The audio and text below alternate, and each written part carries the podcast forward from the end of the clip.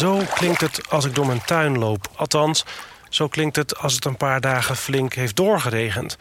Ik sta hier nu met mijn groene kaplaarzen aan, achter in de tuin. Mijn tuin loopt een beetje naar beneden, maar dat zie je eigenlijk pas... als het zoveel heeft geregend. Dan staat er na een paar dagen achter in de tuin ongeveer 25 centimeter water... en dat komt dus nu tot ruim boven mijn enkels. Nog een centimeter of drie erbij en het loopt ons konijnenhok in... De grond in mijn tuin kan zoveel water in één keer blijkbaar niet aan... en dan duurt het een paar dagen voor het is weggezakt, soms wel een week. toen we hier net woonden, bijna negen jaar geleden, was dat uitzonderlijk. Maar nu hebben we dat een paar keer per jaar. Zodra het een paar dagen 6 of 7 mm per dag regent... dat check ik dan zo'n beetje op buienradar, dan loopt de tuin onder. En iedere keer dat het gebeurt lijkt het ook weer iets hoger te komen dan de vorige keer... Volgens mij is dit wat klimaatexperts bedoelen als ze zeggen... nat wordt natter in de toekomst.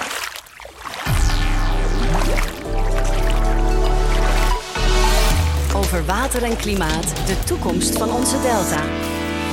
Door klimaatverandering gaat het harder regenen, wordt het vaker heet en langer droog. En als we niets doen, zorgt dat voor wateroverlast, overstromingen en schade aan de natuur. Maar wat is er nodig om die problemen aan te pakken? Wat doet de overheid en wat moet je zelf doen? Wat doen we in Nederland om te zorgen dat we droge voeten houden? Hoe zorgen we voor voldoende water in droge tijden?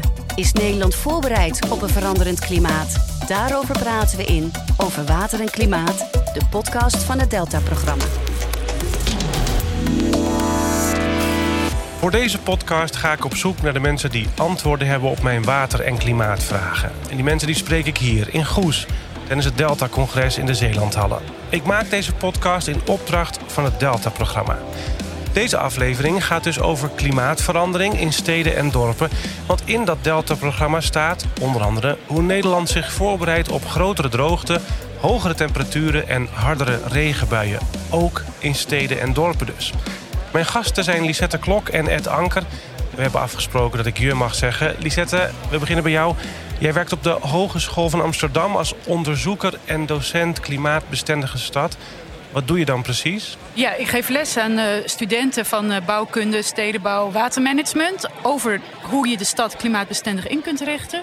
En ik doe vooral ook met veel collega's onderzoek, uh, praktijkonderzoek. Samen met gemeentes en lokale overheden. Over ja, hoe zij hun gebied, hun stedelijk gebied, klimaatbestendig in kunnen richten. Is het leuk werk? Superleuk. Met Lisette gaan we zo praten over wat meer hitte eigenlijk betekent in steden en dorpen. Mijn andere gast is Ed Anker, wethouder bij de gemeente Zwolle. Met klimaatadaptatie in het takenpakket. Wat is dat? Um, nou, mijn takenpakket is ruimtelijke ordening, wonen en water. En Zwolle ligt op het laagste punt van Overijssel. Er stromen drie rivieren rondom onze stad. Dat betekent dat we al heel erg kwetsbaar zijn met zoveel water om ons heen. En er komt er van boven ook nog eens een heleboel water of soms heel weinig water, heel veel droogte. En daar zijn wij als stad kwetsbaar voor. Dat betekent dat ik de taak heb om proberen Zwolle zo goed mogelijk uh, bestendig te maken voor de toekomst. En ben je daar echt elke dag druk mee? Of is het een ding wat af en toe op de agenda staat? Nee, dit is wel een heel erg belangrijk onderdeel van, uh, van mijn takenpakket. Ook, ook omdat ik heel graag de koppelingen wil maken met die verschillende andere onderwerpen. Dus bij de ruimtelijke ordening heb ik het heel erg over... nou, hoe gaan we grofweg de stad verder uh, doorontwikkelen? Uh, bij wonen hebben we het heel erg concreet over bouwprojecten. En ik wil graag dat klimaatadaptatie daar altijd als een rode draad doorheen zit. Met Ed Anker praat ik verderop in deze aflevering over hoe een stad als Zwolle zich dus aanpast aan klimaatverandering. Ik ben Hajo Magree en verderop in deze aflevering hoor je ook nog een reportage van Richard Grootbot. En die reportage gaat over een oerwoud in Utrecht. Maar eerst naar de wetenschap naar Lisette Klok, klimaatonderzoeker. Jij focust je dus vooral op problemen door hogere temperaturen in de stad.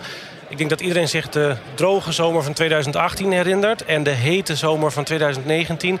Welke zullen we als voorbeeld nemen voor deze aflevering? Heb je een voorkeur? Uh, nee, eigenlijk geen voorkeur. Kan allebei. Is er een verschil tussen hitte en droogte? Uh, ja, uh, er is een verschil. Uh, als het droog is, kan het heet zijn. als het heet is, kan het droog zijn. maar hitte kan ook ehm, gebeuren tijdens hele natte periodes. Dan wil ik even focussen op 2018. Dat is iets langer geleden. Ehm, wat waren in dat jaar de verschillen met een normaal jaar dan? Hoe, hoe droog of hoe heet was het? Hoe heet was het? Nou, de zomer gemiddeld uh, lag de temperatuur ongeveer 2 graden hoger. Uh, maar waarom deze zomer ook vooral een hele hete zomer was, was dat er veel meer uh, hete dagen waren, extreem hete dagen. Dus het aantal zomerse dagen waarop de temperatuur boven de 25 graden komt, uh, was dubbel zoveel als wat je normaal uh, hebt. Maar 2 graden, dat is, dat is lekker warm toch? Dat, dat, dat zeggen mensen dan, hè? Ja. Dat is toch lekker? Lekkere warme zomer? Ja, die extreem hete dagen, daar zit vooral het probleem in. Dus als je zegt een gemiddelde temperatuur is uh, 2 graden hoger... dat leidt misschien niet tot zoveel problemen... maar dat het ook vaker um, heel heet was... en ook vaker ja, die tropische dagen... dat leidt wel tot uh, problemen. Wat, wat, voor problemen dan? Ja, ja wat voor problemen? Um, nou, het zijn uh, uh, problemen in de gezondheid. Uh, mensen, de kwetsbare groepen bijvoorbeeld. ouderen of jongere baby's die gezondheidsklachten ondervinden. Het zijn ook de gevolgen op het watersysteem. drinkwater of het oppervlaktewater. Wat zijn, wat zijn er daarvoor gevolgen dan? Dat het drinkwater opwarmt of dat het oppervlaktewater opwarmt. Het, het, drinkwater warmt op. En, nou en? Wat, ja. wat, waarom is dat erg? nou, dan, kunnen, dan kan het, de kwaliteit van het drinkwater niet meer gegarandeerd worden. We hebben geen chloor in ons water. Uh, uh, uh, nou, en het, het, kan alleen maar goed blijven als het beneden een bepaalde temperatuur blijft. En de temperatuur van het oppervlaktewater is dan voor de vogels en de vissen niet handig, denk ik? Ja, ja. voor de natuur, voor het ecosysteem niet. En dit ja. wordt allemaal in de toekomst nog... Sorry Ed, jij wou wat zeggen? Nou, dat betekent toch ook dat we allerlei insecten weer gaan krijgen... waar we heel erg lang vanaf waren? Dat is mij wel Dat verteld. ook, dat zijn ook nog weer gevolgen, ja. ja. En, het, en algemeen, als het zo heel heet is in de stad... dan is het er niet prettig meer om er te vertoeven of En- te werken of te recreëren. De leefbaarheid of het comfort van de stad. En dat wordt in de toekomst dus nog erger. Precies, ja. Hoe weten we dat? Wat- hoe weten we dat? Omdat het klimaat verandert. eh, weten we dat het aantal zomerse dagen eh, zal toenemen en het eh, kans op hittegolven. Zien jullie dit in Zwolle ook? Ja, absoluut. Ja, wij hebben, je kan bij ons, we hebben twee pleinen. We hebben een heel oud plein, ons grote kerkplein, mooi, met veel grote bomen. En we hebben een nieuw plein, het Lubekplein, in een kantorengebied. Dat plein is in zomer als 2018 gemiddeld 8 graden warmer dan dat plein met al die bomen. Want dat meten jullie. Ja, wij hebben een zweetdruppelkaart geïntroduceerd. Waarbij wij eh, kijken of de hittestress die wij uit de modellen halen... of die ook echt wordt gemeten. Dan vragen wij aan bewoners om hitteeilanden te melden. Een fotootje te maken met een thermometer. En, eh, en dat zien wij dan. Maar wij zien ook bijvoorbeeld dat ons stedelijk groen... een, een enorme optater heeft gekregen van, eh, van die enorme hete zomer. Eh, dat het bomen steeds meer moeite kost om water uit de grond te trekken... eh, om eh, gewoon gezond blad te ontwikkelen, takken te ontwikkelen. Dus we hadden ook eh, bomen die sneller omgehakt moesten worden dan eigenlijk de planning. Een boom heeft altijd wel een bepaalde levensduur. Gewoon omdat ze het niet meer bij konden benen. En dus eh, takken kwijtraakten. Lisette, ik zie jou, ik zie jou steeds knikken. Her- herkenbare problematiek dit? Ja, Zwolle, geen uitzondering? nee, ja, klopt. Ja, En ik heb zelfs nu mijn, mijn collega of stadsbeheer gezegd van... eh, volgens mij moeten wij op zoek naar de stadsboom voor het nieuwe klimaat. En eh, dus hij zei, ja, dat vind ik eigenlijk ook. Want hij maakt zich er heel grote zorgen over. Dus ze gaan nu op zoek naar ja, een, nieuwe, een nieuwe boom. En hoe, hoe ver, dat vind ik interessant. Hoe ver zijn we met die zoektocht dan nu? Ja, hij, is, hij gaat een, eh, een, net begonnen. Dus hij gaat een conferentie organiseren waar hij iedereen bij elkaar haalt. om Die er iets verstandigs over kan zeggen. Want misschien dat de traditionele kastanje en S het, het- het- nou, moet worden ingeruild voor iets anders. Terug naar hitte-stress-expert Lisette Klok. Hoe komt het eigenlijk dat het in de stad zoveel warmer blijft dan eh, op het omringende platteland? Ja, dat heeft met het stedelijk hitte-eiland effect te maken. Ik denk dat het goed is om wel scherp te zien dat het probleem met hitte enerzijds komt doordat het, dat we steeds meer te maken hebben met hetere zomers. En dat dat probleem in de stad nog groter is door het stedelijk hitte-eilandprobleem. Dat het in de stad warmer is omdat er geen vegetatie of minder vegetatie is, minder natuurlijke oppervlak is eh, dan buiten de stad. En die stedelijke materialen, eh, de verharding, de gebouwen, die nemen die warmte op en geven die maar, eh, ja, dat koelt niet zo snel af. En dan krijg je dat het in de stad nog weer warmer is dan buiten de stad.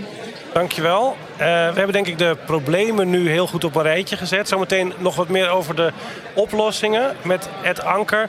Maar eerst naar onze reportage die eigenlijk ook wel een beetje over oplossingen gaat. Want wat kun je er nou aan doen als je midden in de stad woont... en toch hittestress en wateroverlast wil voorkomen. Je kunt dan bijvoorbeeld een mini-bos beginnen in je eigen tuin. Natuurorganisaties als het IVN die helpen je met een pakket planten en bomen waarmee je dan een tiny forest kunt beginnen. Dus geen tiny, maar een tiny forest. Want je hebt aan een paar vierkante meters in je tuin al genoeg. Maarten Bruns van IVN Natuureducatie die woont in de oude binnenstad van Utrecht. En hij begon een paar jaar geleden de tegels in zijn eigen achtertuin weg te halen. En nu heeft hij een heel klein bos. Nou, toen ik hier zelf kwam wonen, toen uh, ja, trof ik eigenlijk een parkeerplaats aan. Een parkeerplaats vol met stoeptegels. Ja, en daar lag het vol mee. En de afgelopen jaren hebben we de knoop doorgehakt. We wilden geen parkeerplaatsen meer, maar we wilden een tuin. En daarmee zijn we dus ook aan de slag gegaan. En uiteindelijk zijn we zelfs al binnen een jaar een heel eind gekomen. Zullen we er even naartoe lopen? Hoe groot is het hier? Nou, de hele tuin is ongeveer 100 eh, vierkante meter, denk ik. En ehm, dat, uh, de, ja, er zit ook een grote muur omheen. Dus een bemuurde tuin midden in de stad. Als je een beetje over de muur heen kijkt, dan zie je ook hele mooie grote bomen van de singel. Uh, maar de tuin zelf was dus nogal kaal. Nu is hij helemaal veranderd. Dit is een soort, ja, een soort beginnend bos. Ja, dat is ons uh, Tiny Forest. En een Tiny Forest is eigenlijk een mini-bosje, of een micro-bosje bijna, in je eigen tuin. Met inheemse bomen en struiken en kruiden. Um, wat dat uh, concreet inhoudt is dat we eerst natuurlijk alle tegels eruit gehaald hebben. Uh, we hebben de grond bewerkt, zodat er weer lucht en water doorheen kon komen. De wormen weer hun eigen plek konden vinden. Ja, want al die tegels lagen er natuurlijk een hele tijd op. Die grond is keihard met een laagje zand eroverheen. Want dat zand werd dan gebruikt om tegels op te leggen. Maar wat we gedaan hebben is de grond die er al lag weer, weer gezond gemaakt. Dus we hebben hem uh, omgespit tot een spade diep. Uh, en we hebben de boompjes geplant en ook wat compost um, en organisch materiaal toegevoegd om die bodem te stimuleren weer levend te worden. Deze is nou ongeveer een goede meter hoog, hè? 1,20 meter is hij, is hij denk ja. ik wel. Wat lange bladen, wat is dit? Dit is een uh, kardinaalsmuts. Er komen hele mooie bloempjes uit. Ja, hele sierlijke plant eigenlijk. En uh, ja, van nature uh, komt die voor in Nederland. Dus we, we, werken vooral met... Of vooral, we, we, werken alleen maar met inheems boommateriaal. Inheems struikmateriaal. En hele sierlijke plant die je goed in je tuin kan houden. Laten we het nou even hebben over... waarom zou ik het doen? Nou goed, één ding is gewoon voor, jezelf als tuinbezitter. Want uh, in mijn eigen geval, hè, mijn persoonlijke geval, ik kwam binnen en dan kwam ik binnen op een parkeerplaats. Er stonden letterlijk auto's, alles was uh, stoeptegels. Dat is geen plek waar ik graag zit. Maar daarnaast zijn er ook nog een aantal hele praktische dingen. Uh, er is natuurlijk heel veel te doen geweest afgelopen zomer ook over de, de hittestress. Het was, het was super warm. En als je heel veel tegels hebt, heel veel verstening, ja, dat neemt al die warmte op en gaat het weer uitstralen. Dus eigenlijk maak je je eigen steenovertje in je tuin. Nou, dus alles wat je aan verstening kan verwijderen en vervangen door planten, scheelt enorm daarvoor. Merkte je dat hier? Ja, eigenlijk merk je dat direct. Want zodra je de stenen eruit haalt en vervangt door iets groens, dan heb je direct al enig effect van uh, minder hittestress. Dus minder hitte die opgenomen wordt door die tegels. En het wordt ook fijner om hier te zijn. Ik was hier net heel even, jij was koffie aan het zetten. En ja. ik dacht, ik luister even. Er waren meteen vogeltjes. Ja, die, het gekke is, uh, die beesten die, die weten dat direct. Die, bijna een dag later zie je al vaak meer gebeuren in zo'n tuin. En je ziet als het groener wordt en je, je plant wat dingen aan, dat uh, dat, dat ook uh, vanzelf komt. Ja, Oké, okay, dat, is het, dat is de temperatuur, dat is de hitte die gaat omlaag. Ja. Maar het gaat ook om water, hè? Ja, dat is natuurlijk de andere kant van de zaak. Uh, die bodem wordt, ja, wordt in elkaar gestampt, zeg maar. En er zitten er ook nog tegels op en dan gaat natuurlijk geen water doorheen. Dus dat stroomt af in het riool of je krijgt enorme plassen. Of als je pech hebt, loopt het je huis in. Ja door de bodem weer open te maken, door hem lucht te geven. Ja, de zoogdiertjes eh, zien we hier ook uh, rondlopen. Wordt dat waterbergend vermogen veel groter en het waterdoorlatend vermogen van die bodem veel groter. Zodat je als het droog is niet zoveel water hoeft te geven. En als het, uh, als het echt heel nat is en het regent keihard, dat, die, dat dat water ook ergens naartoe kan, namelijk de bodem in waar het hoort. Stel dat mensen die dit horen, dat ze denken, ja, dit wil ik ook. Hoe, hoe begin je? Hoe ga je, dit, uh, hoe ga je dit vormgeven? We hebben gedacht, hoe kunnen mensen nou zo makkelijk mogelijk maken om een inheems bosje te planten? Dus wat we gedaan hebben is uh, instructies over hoe je dat moet planten bij elkaar gezet. Maar ook de bomen bij elkaar gezocht. En struikjes en, en kruiden. En dat in een pakket gestopt dat je dit jaar voor het eerst kan bestellen via internet. Meer informatie over die Tiny Forest staat op ivn.nl. En de link daarnaar zetten we uiteraard ook in de show notes van deze podcast. Lisette en Ed, inspireert dit jullie als je dit verhaal zo hoort van Maarten Bruns? Ja, ik vind het echt ontzettend leuk. Ik vind het ook leuk dat hij erover heeft nagedacht. Hoe zou datgene wat ik nu heb gedaan... heel makkelijk door iemand anders ook gedaan kunnen worden. En zo moet het in een stad uiteindelijk wel gaan. Want uh, alles wat Lisette beschrijft klopt helemaal.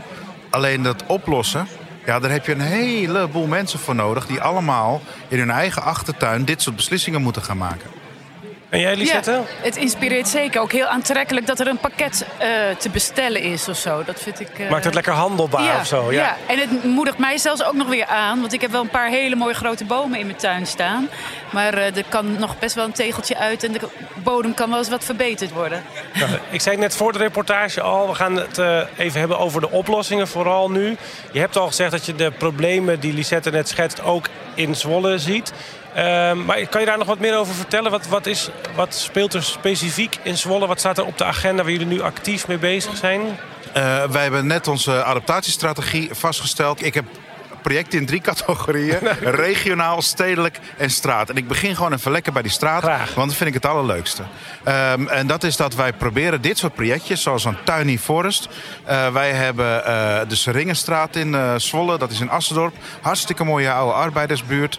Um, waar één bewoner en een ontwikkelaar. De ontwikkelaar ging vervuilde grond afgraven om garageboxen herbouwen. En Adriaan die had zijn tuinen daaraan. En die zei, dat moeten wij totaal klimaatactief kunnen gaan maken.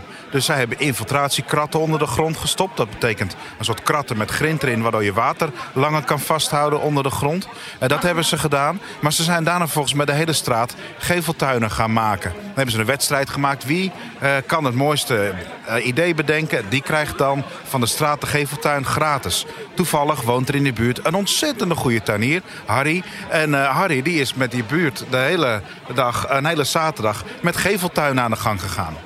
Nou, wat wij nu hebben gedaan is gevraagd of Adriaan voor één dag in de week ook voor de gemeente wil gaan werken. En hij is in het klimaatadaptatie of in het klimaataanjaagteam gekomen. En uh, ik kom dan Adriaan weer tegen op een schoolplein in Stadshagen. Een woonwijk die in een polder is gebouwd, hartstikke laag. En uh, daar is hij weer met een andere bewoner en met de conciërge van de school aan de gang gegaan om dat schoolplein te gaan vergroenen. Tegels eruit, uh, hemelwater via het dak laat ze nu via een beekje over het schoolplein stromen. Nou, zo proberen wij die beweging van initiatieven vanuit de straat proberen wij uh, groter te maken, zoveel mogelijk initiatieven te laten worden. Ja. En is Zwolle dan vergelijkbaar met andere steden in het land of lukt dit alleen in Zwolle? Nou, dat laatste is het allerleukste om te zeggen. Ik denk wel dat wij hier bijzonder handig in zijn, want wij voelen de urgentie heel erg. Dat heb ik net gezegd, omdat we zo kwetsbaar liggen. Uh, en we zijn ook wel handig met samen met partners dingen doen. Dus dit soort initiatieven werken dan samen met het waterschap. Nou, echt, het is natuurlijk het allerleukste om te zeggen... de gemeente Zwolle of het waterschap heeft dit bedacht. Maar dat is niet zo. We nemen het niet over, maar we proberen ze wel te helpen. Dus daar zijn wij denk ik wel handig in. En we hebben ook gewoon een heleboel andere, wat grotere projecten. Eentje waar ik heel enthousiast over ben, dat is een nieuw stukje van Stadshagen. Onze grote Phoenixwijk. Wat totaal klimaatactief ontworpen is. Waar we proberen waterberging te organiseren voor de hele wijk Stadshagen. Dat al het water daarheen kan stromen, daar een tijd kan zijn. Langzaam kan infiltreren. En wat echt kicken is, is dat daaronder een grondwaterstroom is. Dus we hebben eigenlijk stiekem nog een vierde rivier. Die zie je niet, maar die is er wel. En dat die dat water dan ook kan afvoeren. Nou, ik heb nog nooit zo'n soort ontwerp gezien. Ik heb het ook echt niet zelf bedacht hoor. Maar ik vind dat, nou, dit is zo slim dat je enerzijds ziet van wat is nou de opgave die deze wijk heeft. En wat zijn nou de mogelijkheden en de kansen die de natuur ons geeft. En hoe kunnen we die dan bij elkaar brengen? Nou, en dat is dan op deze manier. Dat, dat is, voor mij is dat het volgende, het volgende front van de stedelijke ontwikkeling. Dit is zoals we het moeten doen. Nou kan ik me voorstellen, dat geldt ook niet alleen in Zwolle, maar in, in alle steden in Nederland dat niet alle inwoners eigenlijk zitten te wachten op een overheid die het aantal tegels in de achtertuin komt tellen. Nee, nee dat denk ik ook zeker niet. En uh, ik, ik wil helemaal ook niet zo'n overheid zijn. Maar wat mij opvalt, is dat als je met dit project aan de gang gaat, met dit onderwerp aan de gang gaat, dat mensen enthousiast worden. Want wie heeft er nou echt moeite met wat meer groen in zijn omgeving of wat meer water in zijn omgeving? Het wordt er fijner van. En je kan het in zo'n hete zomer ook echt prima uitleggen dat, uh, dat het er leefbaarder van wordt. Dus ik vind het eigenlijk de kunst om te zorgen dat mensen elkaar gaan inspireren. En dat gebeurt dus. Nou, in Zwolle zijn ze heel enthousiast. Als je dit zo hoort, Lisette, gaat dat de goede kant op? Of is dit alleen maar een druppel op een gloeiende plaat? Bijna letterlijk misschien wel. Nee, dat gaat helemaal de goede kant op. Gelukkig. um, en, ja, en ook die verschillende uh, schaalniveaus. Of dat je zegt, uh, we proberen het samen met de bewoners, de particuliere terreinen, klimaatbestendig in te richten. Maar ook het openbare gebied klimaatbestendig in te richten. En dat samen ook met de bewoners, de wensen te horen en te koppelen aan andere opgaven. Um, en uh, ja, Zwolle doet dat, uh, maar zo zijn er heel veel andere gemeentes. Afgelopen week hadden wij de aftrap van uh, studentenprojecten, praktijkopgaven.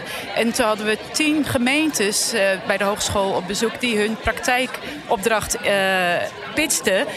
En uh, dat waren eigenlijk allemaal van die herinrichtingsopgaven. Zo binnenkort gaan we in deze wijk of in deze straat uh, um, opnieuw, die gaan we opnieuw inrichten. Hoe kunnen we dat klimaatbestendig doen? En ook vaak samen met bewoners. Dat, is, dat, is, uh, dat gebeurt op veel plekken. Dat is dus positief. die overheden die hebben het wel op het netvlies. Tenminste, dat is wel jouw indruk ervan. Ik ken heel veel enthousiastelingen, ja. Precies. Toch, wat ik mij dan altijd intrigeert hieraan is... het zijn allemaal nou, die tiny forest, die zeggen het eigenlijk al. Het zijn allemaal kleine oplossingjes, lijkt het wel. Hè. Het is hier een tuin, daar een tegel eruit, hier een garagedak. Uh, die projecten die Adriaan doet. Maar is, is er niet eigenlijk een veel grootschaligere aanpak nodig? Ja, dat, dit werd, dat, dat, werd mij in het begin ook gezegd. Ja. En dat, dat, dat, dat vond ik wel, zo, echt wel teleurgesteld. Er waren wel echt mensen in de watersector waar ik behoorlijk tegenop keek. Die zeiden, joh Ed, jij met je groene dakjes, dat... dat uh, dat schiet toch allemaal niet op. Hè? Want groene daken is ook nog een oplossing, hebben we nog niet eens over gehad. Um, uh, want weet je wel hoeveel hectare van die dingen je nodig hebt? Ja, toen was mijn antwoord, weet je wel hoeveel hectare daken we hier in de stad hebben ongeveer?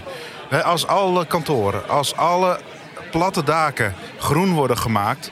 dan uh, weet, scheelt dat weet ik niet hoeveel kubus die anders direct het riool in zouden klappen. En het is echt wel even een omslag geweest de afgelopen jaren. De, nou, heb ik echt wel meegemaakt van... we denken het liefst in grote oplossingen, in grote deltawerken. En mijn stelling is nu al een heel aantal jaren... dat de nieuwe deltawerken we in het hart van de stad aan het bouwen zijn. En dat zijn er misschien wel een miljoen.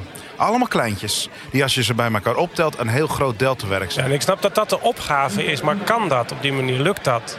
Jij, jij hebt ja, er vertrouwen in. Nou, we, ja, we, nou, we zullen wel moeten. Maar het is wel kunst om altijd even tussen die, tussen die schalen ook een beetje te spelen. Dus wat wij hebben gedaan is voor stadsbreed gekeken van... nou, wat zijn de grootste risico's? Waar moeten we echt wat doen? Daar hebben we eigenlijk een soort schets over de stad heen gemaakt... van een, van een netwerk van groen en van blauw.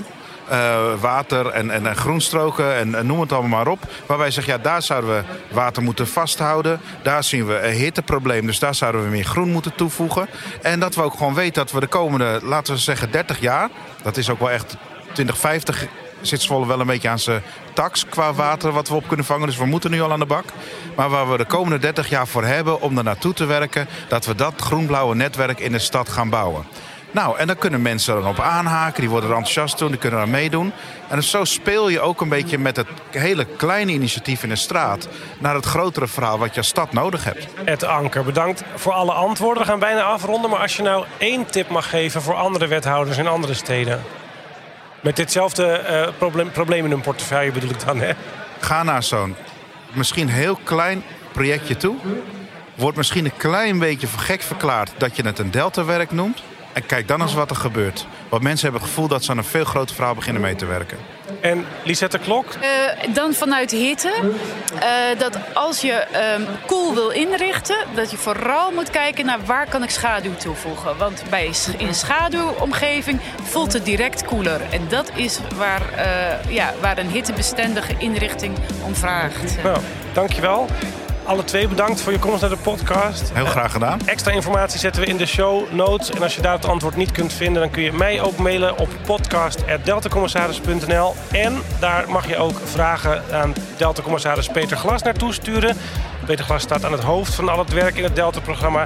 En in de laatste aflevering van dit seizoen gaan we die dan samen met hem proberen te beantwoorden. Dan rest mij nog om te zeggen, vergeet niet om je gratis op deze serie te abonneren met de subscribe of abonneerknop in je podcast app. Dan verschijnen nieuwe afleveringen automatisch in je telefoon. Dank jullie wel.